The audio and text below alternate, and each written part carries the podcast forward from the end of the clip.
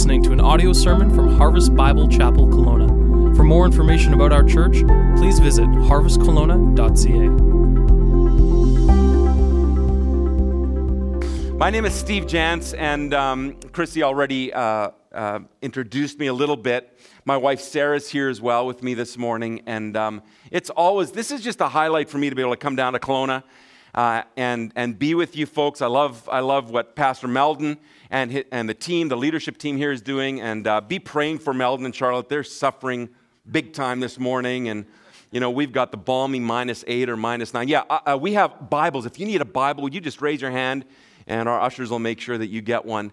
The Bible is important here at Harvest, I know, and we want to, whatever we believe has to line up here, and this needs to be the foundation. So we're going to, if you don't have a Bible, make sure, or an app, make sure you get one of those, because this is where we're going to be this morning. Anyway, before we begin though, I'd like to maybe just mention to you a little bit of what's going up on what's going on up in Salmon Arm. There we go.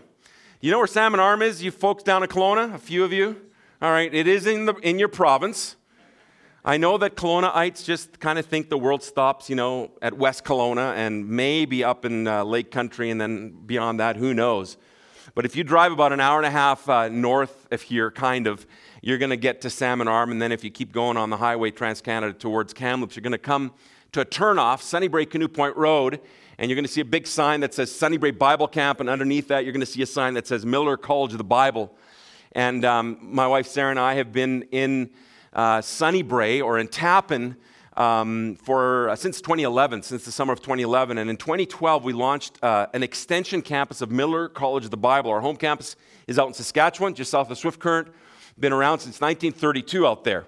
And the Lord has been kind and gracious, and the school there has grown to the point where we were turning students away. And so God led us to open up the campus out in Sunnybrae, and we're just grateful. We're full this year. We've got like 89 students on campus, and I think we got room for one more. We have one bed open for a guy, but we're sort of halfway through our second semester. But it already looks like we're filling up for the fall, which is exciting. I think we got room for, right now, the applications are coming in. We've got room for a handful of men and a few more ladies.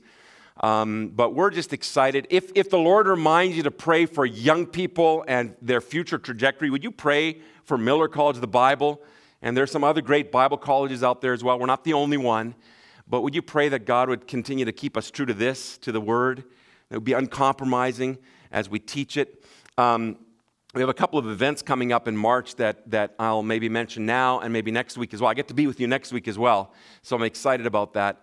But on March the 9th, you have a cereal party. I'd like to be at that. I'm guessing it's not going to be like, Harvest Crunch that's going to be, although that would work with the. I'm guessing it's Fruit Loops and Lucky Charms and that kind of stuff, and I'd like to be there. But in the afternoon, we're actually having an open house up in Salmon Arm, so if you're done with your little cereal party, why don't you pack the car and come up to Salmon Arm. We'll serve you some really great cinnamon buns. We're known for that up there. And from 2 to 4, we'd love to have you. And then later in the month, in March, we have two college days where we invite potential students to come and hang out for the day. And there's really nothing special about it other than they get to sit in class and hear our teachers teach the Word and connect with some of our students. So that's coming up in March. You can go to the website at millercollege.ca and find that. Like I said, it is a privilege for me to be with you here today and next week as well.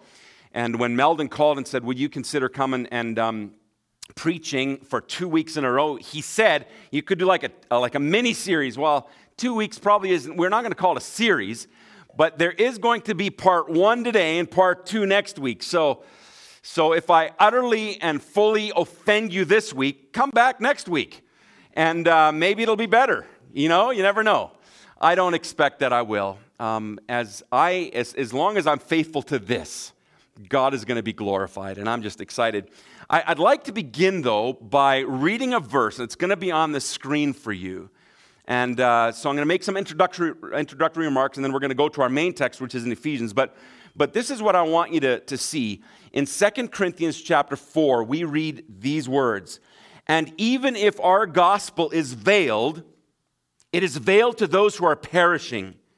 In their case, the God of this world has blinded the minds of the unbelievers to keep them from seeing the light of the gospel of the glory of Christ, who is the image of God. Now, we're going to just keep that slide up there for a while because I want to talk about this a little bit. This kind of gives us the lays the foundation of what I want to talk to. I want to talk to you about the gospel this week and next week. That you here at Harvest, this is not a topic that doesn't get discussed here. You know the gospel. If you're faithfully coming here to Harvest, you get it. Pastor Meldon is a gospel guy. He's a cross-centered preacher. And that's what you are. That's part of your DNA here at Harvest. And so I figured I want to just keep, pouring fuel onto that fire of the gospel. But what I want you to notice here is the one thing that the devil, our enemy, Satan, is after doing here in Kelowna. He's got one goal in mind in Kelowna. He's got one goal in mind in British Columbia, in Canada, around the world. And his one goal, his main goal in this world, is to keep believers from seeing the glory of Jesus. The devil does not want you to see the glory of Jesus. And actually, Paul in this verse says there's a few things that the enemy, the devil, has blinded people's minds. The devil is real. I'm not going to take time to prove that from the Word of God, but let me just say to you, unequivocally, biblically, the devil is a real being. And he wants to blind people. Well, there's a few things. He wants to blind people from, first of all, seeing light. He does not want people to see light. He does not want people to see the gospel. And the word gospel means good news. We'll get there in a few minutes from now. And then the reason he doesn't want people to see the light of the gospel is so that he can keep people blind from seeing the glory of Jesus. He doesn't want them to see glory. Merriam-Webster, I like her. She helps me. She should help you too with words. And she defines the word glory as great beauty and splendor, something marked by beauty, magnificence, and brilliance. Now, we live in a context, you in Kelowna, myself, just outside of Salmon Arm on the shoe swap. We live in a beautiful, beautiful place in Canada. I mean, we lived in Manitoba for 16 years, and it's got its own beauty. It does. I believe it. It really does. Maybe not so much when it's minus 800 like it has been this past week, but it's got its beauty. But man, we live in this beautiful part of the world and part of Canada. And we see majesty. If we're talking about glory, and glory is this idea of seeing something that's marked with magnificence and majesty and brilliance and beauty, we live in this majestic nature that we call the Rocky Mountains. I'm not sure if these are really called the Rockies, but they're kind of part of that whole thing, right? The mountains. And it's beautiful. I mean, we've some of you maybe have traveled south and you've seen the Grand Canyon. That's magnificent. I've never stood on the ground of the Grand Canyon, but I've flown over it a few times. And it's amazing, from 30,000 feet in the air or 25,000 feet, however high we're flying, when you're flying over the Grand Canyon, it is magnificent, this nature that we get to observe. I talked about Manitoba. We cannot beat the prairie sunsets. There's something very spectacular about sunsets in Saskatchewan and Manitoba, especially in the fall when that golden grain is kind of blown in the wind and the sun is setting. It's unbelievable. The roaring ocean. Sarah and I began our ministry in Prince Edward Island, and man, some of those nor'easters that came through PEI or the Maritimes, and we would venture out, take our car down to Pamir Island, or we've been down to Peggy's Cove, and to see those waves just crashing against the rocks. There's something very majestic about that, isn't there? Glory. There's glory everywhere that you look. Glory. How about beauty in people? Your loved ones. Think about my wife. In my estimation, the most beautiful person in this world. Now, you're probably not going to agree with me. And if you're married, you shouldn't agree with me. You might be in trouble if you agree with me at this point. Right? But in my mind, in my eyes, beautiful. We were coming through Vernon this morning, and I phoned our son, who is pastoring in Vernon, and we've got two grandkids. Tyler and Stephanie have Mia, who's four, yeah, good, I'm looking at getting the nod, and Eli, who's just over 2, and a third one on the way. Man, there are no more beautiful kids than those 2 little characters. And on the way home today, this is why I like coming down here. I get to stop in and see them. It's amazing. If you're a grandparent, you know what I'm talking about. You just can't elevate the beauty of people in your life enough. And then there's even splendor in temporal, man-infused type things. I'm a car guy. So I'm looking on the internet this week, just kind of recreationally, and I come across the Alfa Romeo GTV, the new Alfa Romeo that's coming out in 2020. I'm telling you, that is a beautiful car. Just the design, it's got like 600 horsepower. Guys, that's amazing. A little car. It's a throwback from, in the late 60s, early 70s when they had the Alfa Romeo GTV. For some of you others, maybe it's some sort of design, this splendor in temporal, man-infused stuff, like a new kitchen remodeling or a great hockey game. When the Calgary Flames beat the Vancouver Canucks? That's amazing. It's awesome. I love it. Okay. Just, are you awake? Are you with me? So there's man-infused. There's glory everywhere that we look, right? In nature. That, as a matter of fact, the Bible says, Psalm 19, the heavens declare the glory of God. You go out and you look there and you see glory. There's glory. There's majesty. There's beauty. There's splendor everywhere. And the devil doesn't care if you see that glory. As a matter of fact, he's thrilled if that's where you stop seeing glory in nature. Did you know there are a lot of atheists who love nature? Think it's spectacular, there's glory there? There are. A lot of them here in Kelowna. A lot of atheists who think that there's tremendous beauty in people. A lot of atheist people who reject and hate God who think there's a lot of glory and beauty and splendor in man-infused things. And if the devil can keep you there, he wins. He keeps you in darkness. What he doesn't want you to see is the glory of Jesus. He doesn't want you to see that. Settle for all the other glories. He's okay with that. And if he can distract you, he's going to keep you in darkness. And here's a fear of mine, Harvest Kelowna. Here's a fear of mine because I know it's real in my life. And if it's real in my life, I am assuming it's going to be real in your life too, that sometimes even those of us who love Jesus, who have been redeemed by the work of the cross, who have been set free from darkness and the bondage and slavery to sin, even we who are followers of Jesus at one time or another, maybe even today, somehow the gospel of the glory of Jesus has lost its splendor. It can happen in my life and in your life that the light of the gospel of the glory of Jesus begins to fade in my life and in your life. It happens easily. We're very easily distracted. We're a fickle people. Our hearts go 1,000 different ways almost every week.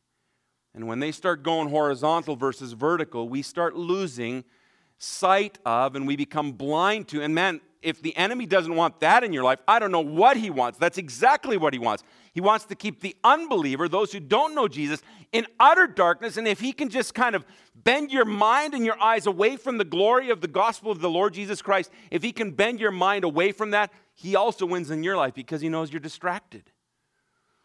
I had a preacher talk one time about how we need to guard against the gospel becoming like a smooth stone. So I picked this stone up on the beach. Sarah and I like to sit on the beach in the summers, and I don't know about you, if you're walking along some of those stony beaches, do you look down and do you pick up stones? We were out this summer at one of the lakes around here with our granddaughter and grandson and our kids, and we came back with a bucket of stones. I don't know what it is about stones. But this preacher said, make sure that the gospel doesn't become like a smooth stone to you.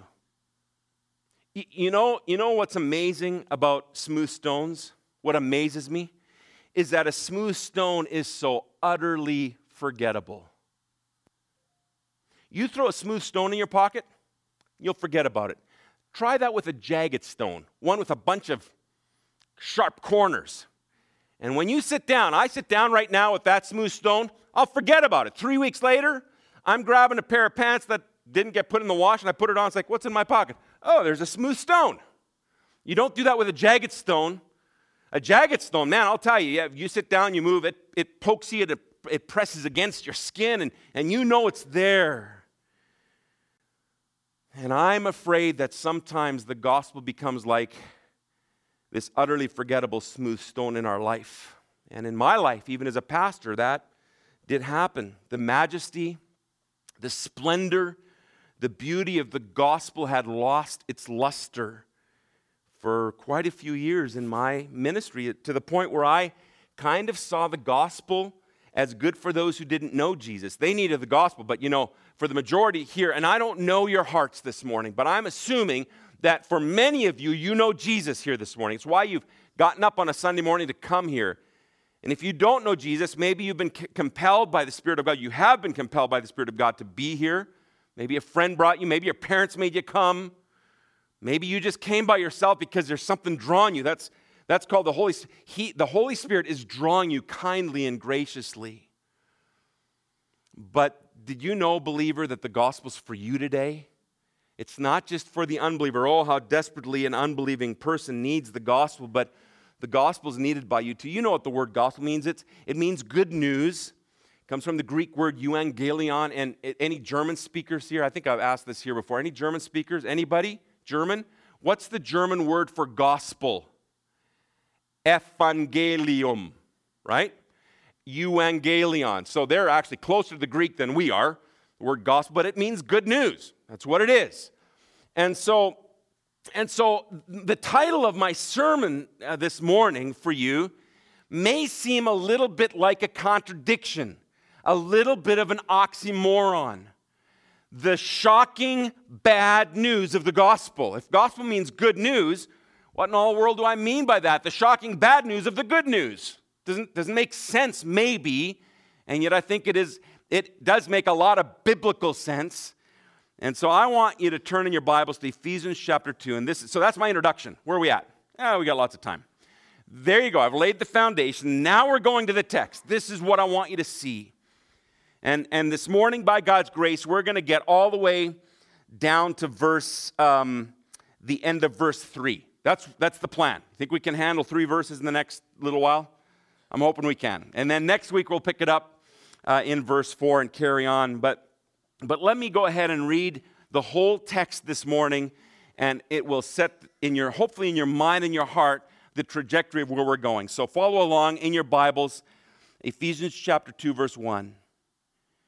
And you were dead in the trespasses and sins in which you once walked, following the course of the world, following the prince of the power of the air, the spirit that is now at work in the sons of disobedience, among whom we all once lived in the passions of our flesh, carrying out the desires of the body and the mind, and were by nature children of wrath like the rest of mankind.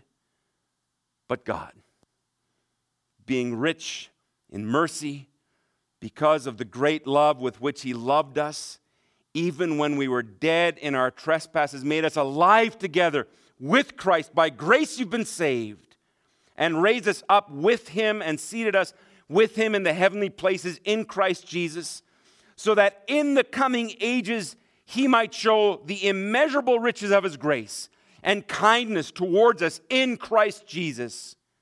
For by grace you've been saved through faith, and this not of your own doing. It's a gift of God, not a result of works, so that no one may boast. For we are His workmanship, created in Christ Jesus for good works, which God prepared beforehand that we should walk in them. This is the word of the Lord. And can I just let you know then, based on this text, that there is shocking bad news in the gospel. It becomes clear in this text and in so many other places in the Bible that for the good news, the gospel, that euangelion to explode in our minds, we first need to understand some heavy, heavy truths which really are bad news. And so this morning what I'd like to do from this text is I want to make three observations, and then there's going to be a shocking conclusion that you're going to see in this text. So three observations that'll kind of give you a bit of where we're going. And here's observation number one. We all are born spiritually dead.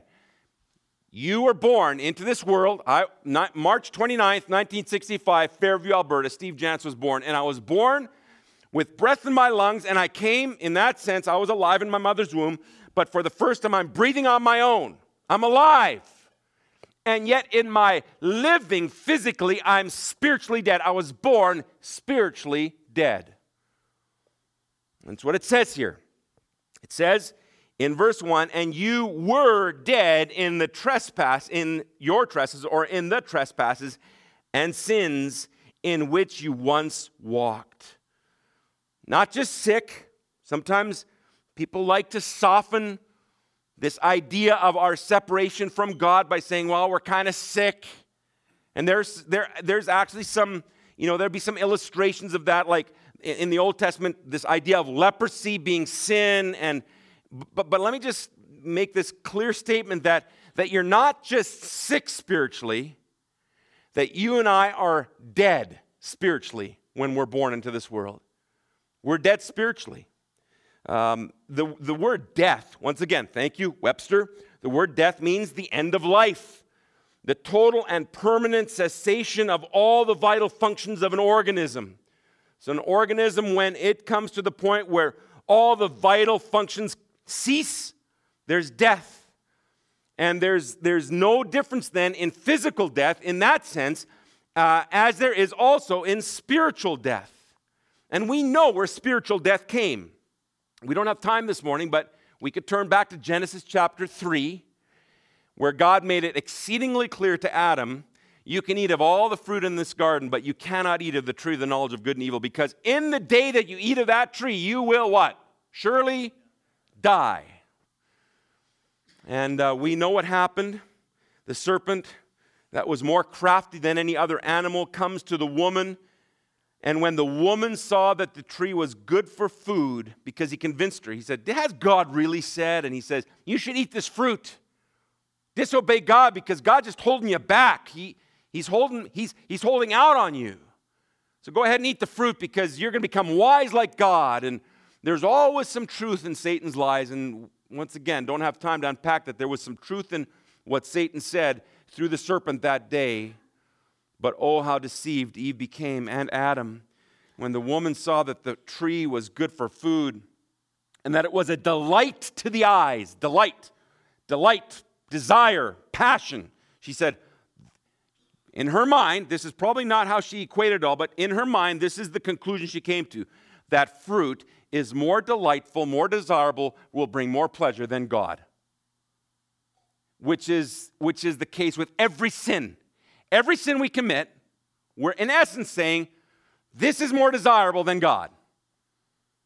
And I turn from God and I obey my fleshly desires, Eve, her delights, and that the tree was to be desired to make one wise. She took of its fruit and ate, and she also gave it to her husband who was with her, and he ate, and then their eyes both were open, and they knew they had been duped.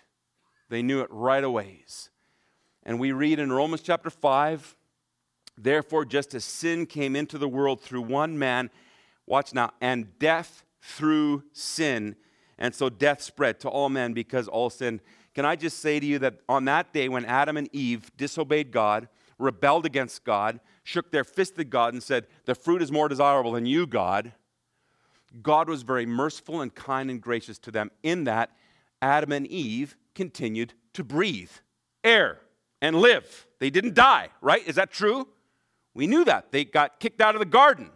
And so God was merciful to them. They kept breathing, but death did come and they eventually did die. But what most certainly did happen that day is that Adam and Eve died spiritually. And this vitality of life that Adam and Eve had with God prior to this sin, this act of rebellion, was stripped from them. And they now were separated from God because of their sin. And even back then, God in his great mercy towards us made a plan. Even before God even created this world, he knew it was going to happen. and the cross was always God's plan. And God says to Adam and Eve and to Satan, the seed of the woman's coming one day, and Satan, he's going to crush your head. You're going to bruise his heel, but he's going to crush your head. And he's talking about, that was a promise through the seed of Eve, that there would be a child born one day, the Messiah, Jesus himself. And so death is a real thing. We're born into this world spiritually dead. We need to wrestle with that. We need to understand that. You know, I've probably shared this with you too, but I'm always amazed that in this, we have 3 kids, and now we've got grandkids on the 2 and 2 more on the way. I've never once had to teach my kids to be bad. It's amazing. It's like, come on, Tyler and Denver, you guys are way too selfless. You should be more selfish. Would you fight a little bit more? Would you? Come on. Never had to do that. Why? Because they've been born with a sinful nature. They've been born dead in their sin, in their trespasses and sins. It's just, that's who they are. It's who you are. It's who I am. Here's observation number 2 from the text here. We all follow the ways of the world. Paul goes on and says, following the course of the world. So we're dead in our trespasses and sins in which we once walked, following the course of the world. And this idea of the world is not, we're not talking about the globe here. We're not talking about planet Earth. When Paul uses this word world, he's talking about the world's system of values and the world's way of doing things. And he's saying, not only are all people dead in their sins, but all people follow the system of this world, the values of this world, the way that the world does things. And as a matter of fact, Paul carries on in this very text to give a description of what that looks like. If you just skip down to verse 3, Paul says this, and this is a description of what it means to follow the course of the world. He says, among whom you all once lived, here it is, in the passions of your flesh, carrying out the desires of your body and mind. That's what it means to walk and follow the world. It's just to do what you want to do. Remember, some of you are old enough to remember the 70s and the 60s. And the sort of the motto of the day was, if it feels good, do it. If it feels good, do it. That's the world's way of thinking. That is following the passions of your heart. And today, we kind of say the same thing, except we add something that they didn't have in the 70s. As long as it doesn't hurt anybody, you do whatever you want. So the philosophy's not changed a whole lot since the 60s. They've added a little disclaimer on the end, just make sure it doesn't hurt, which is ridiculous, because anytime you sin, it's going to hurt somebody. Guess who it's going to hurt? At the very least, it's going to hurt you. So, but we appease our mind a little bit. We think it's okay. And so not only are we dead in, all of us are dead in sin, we also follow the ways of this world, pursuing the passions of our flesh, our nature, our sinful state. And we do exactly what everybody else does, looking to find meaning and joy and satisfaction and pleasure in the things of this world. And you know what happens when you spend your entire life looking to be satisfied in this world? You know what happens? You come to the end of your life and you're still wanting. You're left wanting. Because it never satisfies. It's temporal. It's here one moment and then gone the next. Here's observation number 3. We all follow the devil and disobey God. By nature, in our sinful state, as we're following the ways of the world, Paul is exceedingly clear here that we all follow the devil. Maybe not consciously. Maybe, I don't think that most people here in Kelowna who don't love Jesus and who don't know Jesus, I don't think they get up in the morning and say, I'm going to follow Jesus. I've decided to follow Satan. They don't sing the opposite of what we just sang. People don't get up and do that. But in an unaware way, people who do not follow God indeed do follow Satan. And the Bible's clear here. Paul goes on and says, following the prince of the power of the air, the spirit that is now at work in the sons of disobedience. And we're all sons of disobedience because we've inherited from Adam and Eve. We're born with sinful nature, so by nature we disobey God. And because we disobey God, the default then is that we become followers of the devil. even though we might never articulate it that way. I think there'd be people in your block where you live, your little cul-de-sac or whatever road you live on.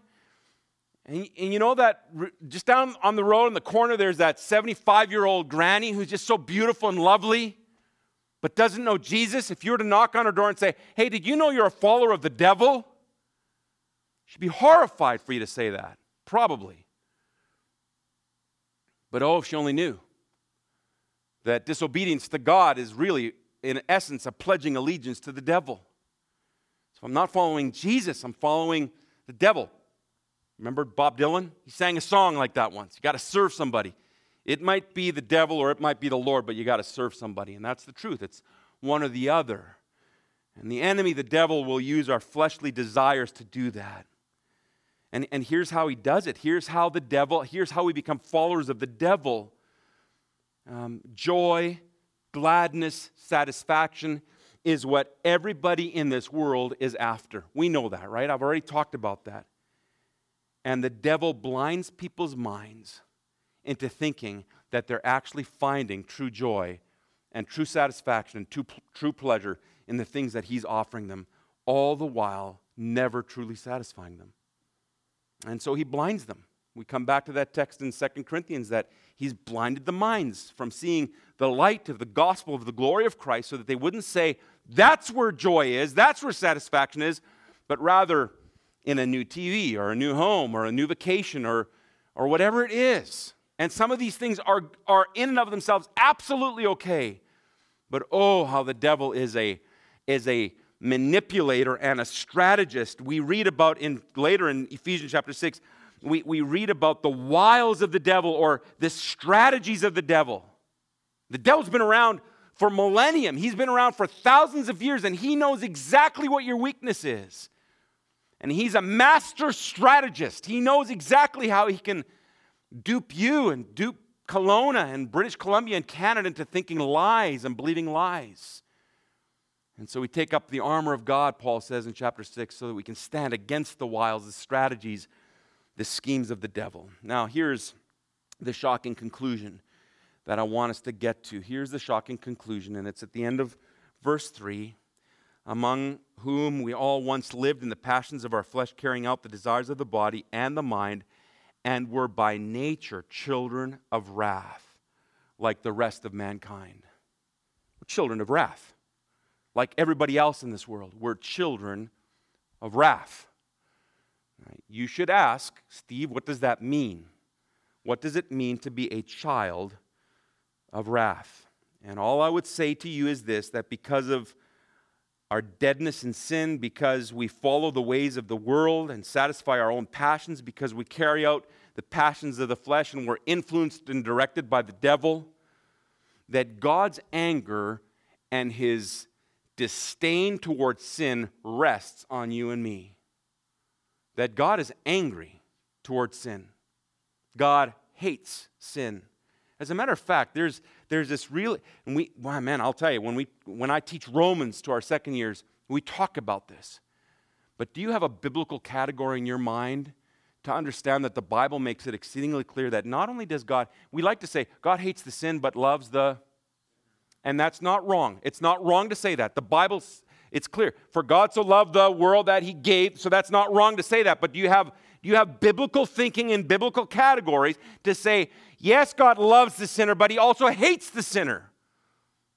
There's like 12 texts in the Bible that say specifically, it's not just that God hates sin, but he hates the sinner. And at the same time, he loves us. How does that work? Can I just say, his thoughts are higher than your thoughts, and his ways are higher than your ways, and you might not be able to understand it, but God is bigger than that, and he knows what that means, that he hates sinners and he loves sinners. But God, being a child of wrath by nature, like all mankind, means that I sit under the indignation of God, his anger, his wrath against sin. He hates sin. And justly and rightly, you and I deserve God's judgment and wrath upon ourselves. So, as I was thinking about this very statement, I was thinking, how are the folks in Kelowna going to respond to a statement like that? You are a child of wrath by nature, and God hates your sin and is rightly and justly going to pour out his wrath and indignation and anger on you one day against your sin unless there's some other way out. How's Kelowna going to respond? And this is my thought, because I don't think you respond much differently than I would. It seems a tad harsh, doesn't it? Like it's a piece of fruit, Steve. Adam and Eve ate a piece of fruit. I told a little white lie. Come on. God's anger is going to burn against me. Seems a tad harsh. The list is endless of things that you can fill in the blank there. And you might say, back off, Steve. Take it easy with this wrath stuff, God's punishment, his anger, his indignation. We live in Canada, after all. We don't talk that way, right? Canadians don't talk that way. Americans might, but we don't. And one of the reasons you and I recoil against this kind of talking, that I somehow have God's wrath resting on me. And Jesus is really clear about this. And if we read John chapter 3, it says, if you've not trusted Jesus, if you don't believe in him, the wrath of God is on you. The reason we recoil, we resist that, we don't like that. I don't think anybody sitting there is like, oh, I love the wrath of God in my life. This is great.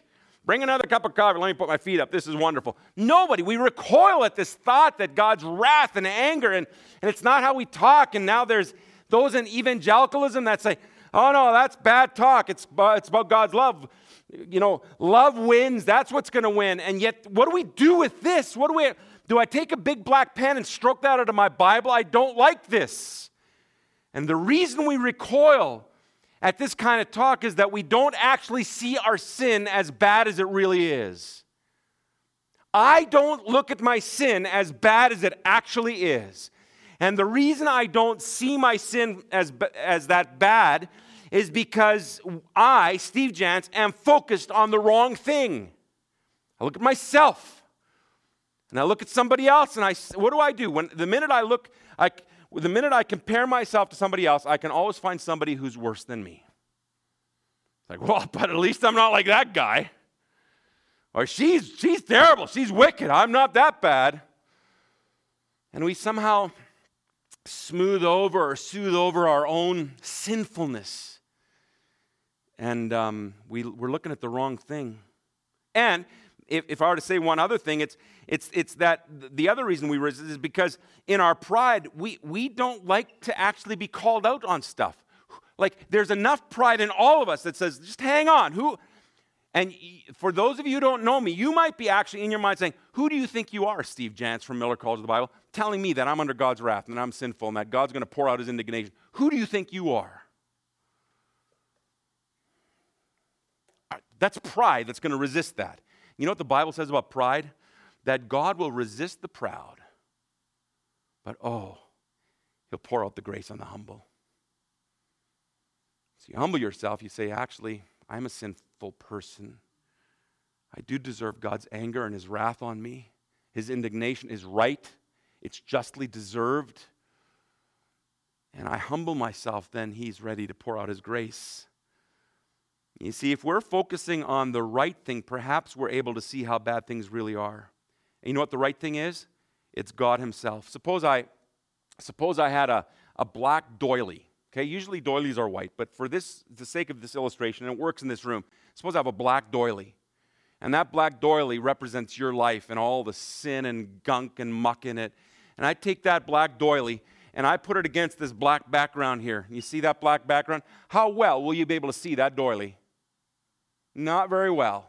It's kind of hidden with all the other junk. And if you're trying to look at the blackness of that doily and you compare it to another black surface, another person, or whatever, it's not going to look that bad. But suppose that we had a brilliantly white screen, like bright white, that it would almost hurt the eyes to look at it, and then I placed that black doily in front of that white surface. Would you be able to see it?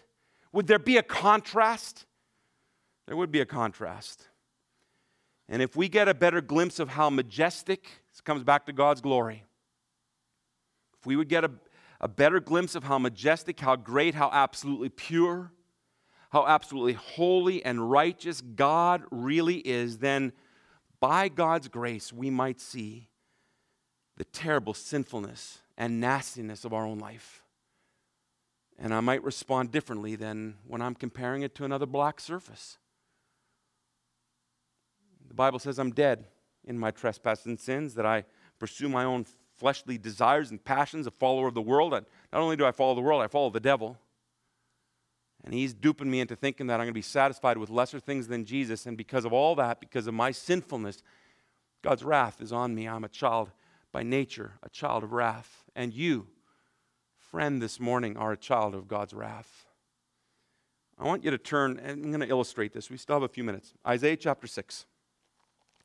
I want you to turn to Isaiah chapter 6. And in this little story, we see, you know, we're talking about actually seeing our sinfulness for what it is. Isaiah, the prophet Isaiah, as a young man, actually gets a glimpse of God's holiness to the degree that he recognizes how sinful he actually is. And oh, that God would be gracious this morning in this theater room to just remind us, that he would just simply remind us of how whole he is so that we might get a glimpse of how sinful we really are. That would be my desire this morning. So Isaiah chapter 6, and we'll just read the first, we'll read the first 7 verses. You can follow along. In the year of King Uzziah, and I could spend a whole sermon just or more on this text, but this is an illustration, so I can't this morning. In the year that King Uzziah died, I saw the Lord sitting upon a throne, high and lifted up, and the train of his robe filled the temple. And above him stood the seraphim. This is Isaiah seeing this in the temple. Each had 6 wings, these angels, these seraphim, 6 wings. And with 2 he covered his face, and with 2 he covered his feet, and with 2 he flew. You can't even draw something like this. You can try, but it's not going to do justice to what Isaiah saw that day. This is supernatural. This is not natural. This is above nature. This is an angel. These angels in God's holy temple, 6 wings, 2 covering their eyes, 2 their feet, and with 2 of them they flew. So this 6-winged being. Verse 3. And one called to another and said, in the temple, these beings, and I'm guessing it wasn't a whisper. I'm guessing they weren't being quiet or passive about this. I'm guessing these angels bellowed this out loudly. Holy, holy, holy is the Lord of hosts, and the whole earth is filled with his glory. There it is. Majesty, splendor, beauty. And everything we see in nature is just a small little glimpse of how great and how big God is. When we look at nature, those things should just be a springboard for us to even think and imagine how great God is, how glorious he is. And these angels call back to each other, holy, holy, holy is the Lord of hosts. The whole earth is full of his glory. And when this happened, and these angels were saying this back and forth, it says the foundations of the threshold shook at the voice of him who called. And the house was filled with smoke. And I said, woe is me, for I am lost. For I am a man of unclean lips, and I dwell in the midst of people of unclean lips. And my eyes have seen the King, the Lord of hosts. And then one of the seraphim flew to me, having in his hand a burning coal that he had taken with the tongs from the altar. And he places it on the very place where Isaiah confesses he was a sinful person. I'm a man of unclean lips and live amongst the people of unclean lips. And the angel touched my mouth and said, behold, this has touched your lips. Your guilt is taken away from you and your sin is atoned for and covered. God doesn't see your sin anymore. It's an amazing story, a stunning story of a human being encountering a glimpse of God's glory. And it's just a glimpse. It's just a glimpse. The word holy in the Hebrew means sacred and pure and consecrated. And this is what Isaiah sees in this temple. He sees how holy God is, how sacred God is, how pure he is, how consecrated God is. And with that backdrop of God's holiness, Isaiah places himself, and in his mind's eye, he sees how desperately wicked and sinful and black he is. And it all starts to make really scary sense to him. He says, oh, shoot. Well, he doesn't say that. He says, woe is me, which is like saying, oh, shoot, in our vernacular. We don't walk around saying, woe is me. I mean, at least not usually. But we might say, oh, shoot, this is not good. This is not good. And Isaiah cries out and says, woe is me. It's an expression of distress. He recognizes he's in trouble. The King James says, I'm ruined. It says here, I'm finished. I'm laid to waste. He's basically saying, oh, shoot, I'm as good as dead. That's what Isaiah is saying. Because probably for the first time in his life, he actually sees his sinfulness for what it really is, with the backdrop of God's holiness. And he recognizes, I'm done. I'm finished. I mean, God's holiness is an amazing thing. So holy. God is so holy that when the sin of the world is placed on Jesus on the cross, we know what happens. Darkness covers the earth. And the Father turns his face from his Son because he cannot even stand to look at his Son who's now bearing the sin, your sin and my sin. That's how holy God is. And something... give me a theological box for that. How does God separate himself from himself? I don't know what's going on in that moment, but all I know is that God, Jesus cries out, my God, why have you forsaken me? Something supernaturally cosmic is going on there because Jesus is now the sin bearer, the one who's carrying your sin to the cross, taking your punishment. Remember when the children of Israel came out of Egypt and God was going to give them his law and his desires for what it should look like for his people to be holy, to be consecrated, to be pure? And remember the Mount Sinai? It's an amazing story. You can read it in Exodus chapter 19. Don't do it now. Finish listening. This afternoon. Exodus 19. And God descends on that mountain, and he says to Moses to tell the people, make sure that nobody comes too close to that mountain. You should draw near, but don't touch the mountain. Don't come up to the mountain. Even any living animal that comes onto the mountain while I'm there will die because God's holiness descends on the mountain. Enveloped with smoke, the thing starts to shake, and the people are terrified. They don't even come close. And once again, God in his grace demonstrates and shows how holy, how pure, and all as frightening as that is, there's this excitement to it too. That's how God's created us. He's created us with this awe. I want to see, why do people, I've heard this is not, why do people walk as close to the Grand Canyon, the edge of the Grand Canyon as they can?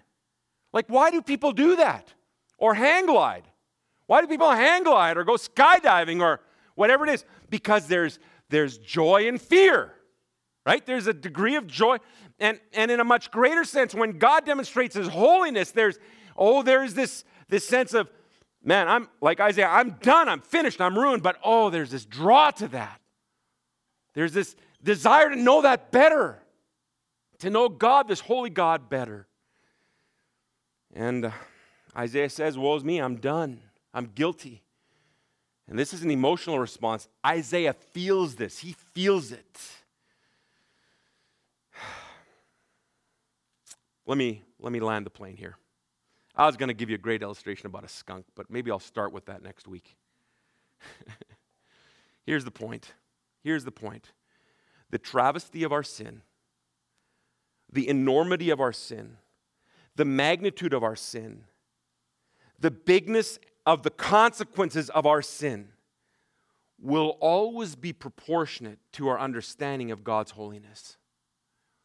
So the bigger God appears to you, the holier he appears to you, the more magnificent he is to us, the greater our sin will appear. And so, you know, there's this is where we're going to stop today. It's the shocking bad news of the gospel that your sin actually demands God to be angry at you and will pour out his wrath unless you find a way of escape. And there is. And this is the good news, right? But I want this shocking bad news of the gospel to settle in your minds and your hearts today and this week.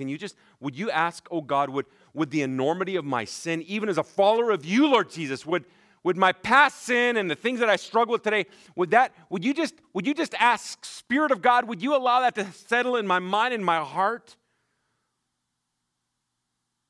It's got to move us to a place of hopelessness and helplessness, because it's only a hopeless and helpless person who recognizes they need salvation, who they need to be saved.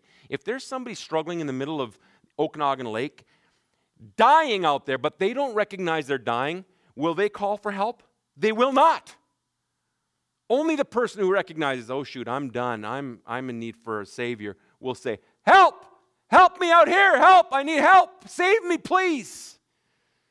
And these truths of Ephesians chapter 2, 1, 2, and 3, all of this should cause in all of our hearts the sense of helplessness, that we really are damned in our natural state, that I'm absolutely incapable of rescuing and saving myself. And this truth needs to overwhelm us. This truth needs to move our emotions. This truth needs to shock us, because it's only then we're going to be humble enough to cry out, and God gives grace to the humble. So can I maybe just stop here and say to you, though, don't leave hopeless, because the next two words in this text are amazing. But God. But God. There's hope. There's hope. But God, being rich in mercy, because of the great love with which he loved us, comes to rescue you and me. So this morning, if you don't know Jesus, if you've never thrown yourself on him, you should not leave in utter despair without first coming to him. Well, not before. You don't need to live in utter despair anymore. There are people who are going to be in the back after the service and just tap somebody, even with one of those lanyards on, and say, I need some prayer. I don't like this idea of God's wrath being on me, but I understand you have good news for me. And they will show you how Jesus can save you today. And if you know Jesus, and I'm guessing that's the majority of you this morning, you know Jesus today, let the weight of your sin rest on your mind and heart a little bit. But oh, don't wallow there, brother, sister. Preach the gospel to yourself. Remind yourself that all that ugliness in your life was taken care of at the cross for you by Jesus. And he's rescued you. So don't wallow there. Don't live there.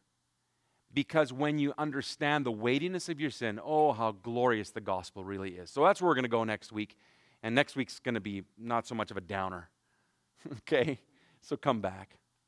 Lord, thank you so much that we have your word.